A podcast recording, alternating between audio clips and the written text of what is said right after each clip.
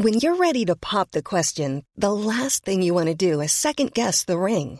At Bluenile.com, you can design a one of a kind ring with the ease and convenience of shopping online. Choose your diamond and setting. When you find the one, you'll get it delivered right to your door. Go to Bluenile.com and use promo code LISTEN to get $50 off your purchase of $500 or more. That's code LISTEN at Bluenile.com for $50 off your purchase. Bluenile.com code LISTEN. The first quarter of 2021 saw a surge in COVID 19 cases. Authorities began to ease lockdown restrictions, more businesses were open, and more people started to work in their offices. But at the same time, a more contagious variant of SARS CoV 2 was detected in the Philippines, and the number of COVID cases were slowly beginning to rise. Towards the middle of March, the Philippines was averaging 5,000 cases per day, and by the end of April, the COVID cases had hit the 1 million mark. Now, while the rest of the country was focused on the virus and the COVID deaths, researchers of the Third World Studies Center at UP Diliman continued to monitor not the deaths from the virus, but the deaths from Duterte's war on drugs. I'm Kat Ventura, Puma Podcast. And in this episode of Teka Teka, we talk about Duterte's drug war in the context of the COVID 19 pandemic. So, in Dahas, in our effort to monitor drug related killings, what we do is scan various media outlets and look for um, articles pertaining to drug related killings. That was Nick's Charles Noriega. The study is part of a project of Dahas called Violence, Human Rights, and Democracy in the Philippines.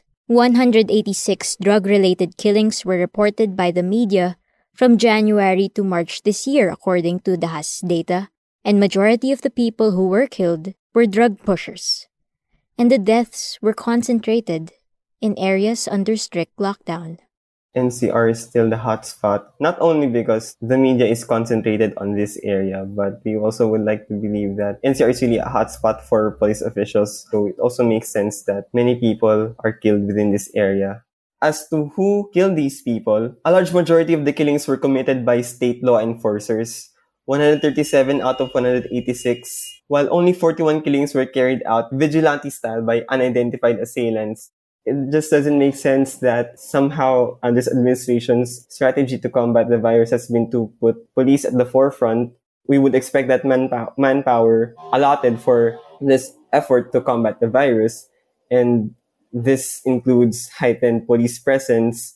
It just doesn't make sense how drug-related killings remain persistent from both committed by state law enforcers and vigilantes. When the lockdown began in March 2020, then NCRPO Chief Major General Debold Sinas said Tokhang operations were to be suspended while parts of the country were under quarantine. Sinas said the police will instead focus on apprehending high value targets. But the operations continued and small time drug pushers were still the usual victims. The occupations of the killed range from being a small-time barber, a sari-sari store owner, a tricycle driver, a fish vendor, a truck driver, two barangay officials, watchmen, counselors, chairperson, and there were even and there were hired killers as well who were killed.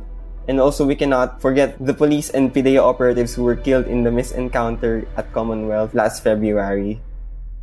From the time the lockdown began in March 15, more than 500 people were killed, not by the virus, but under the drug campaign. Here's Nix Charles again. From March 15, 2020 to March 15, 2021, a year since the first lockdown was imposed in the country, we have recorded 535 drug-related killings.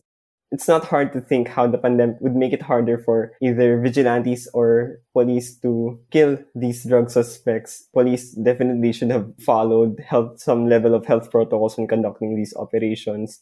And as for those who commit vigilante cell executions, this new arena of heightened police presence is a new area for them to navigate in their activities. So it just doesn't make sense how drug-related killings would persist this much during lockdown. Again, I'm Kat Ventura, the executive producer of Teka Teka.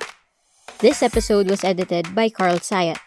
For more explainers like this, follow Teka Teka on Spotify, Apple Podcasts, Google Podcasts, or wherever you listen. You can also monitor the weekly drug-related killings which Dahas posts on their Twitter page at Dahas PH. Maraming salamat po. Tired of ads barging into your favorite news podcasts?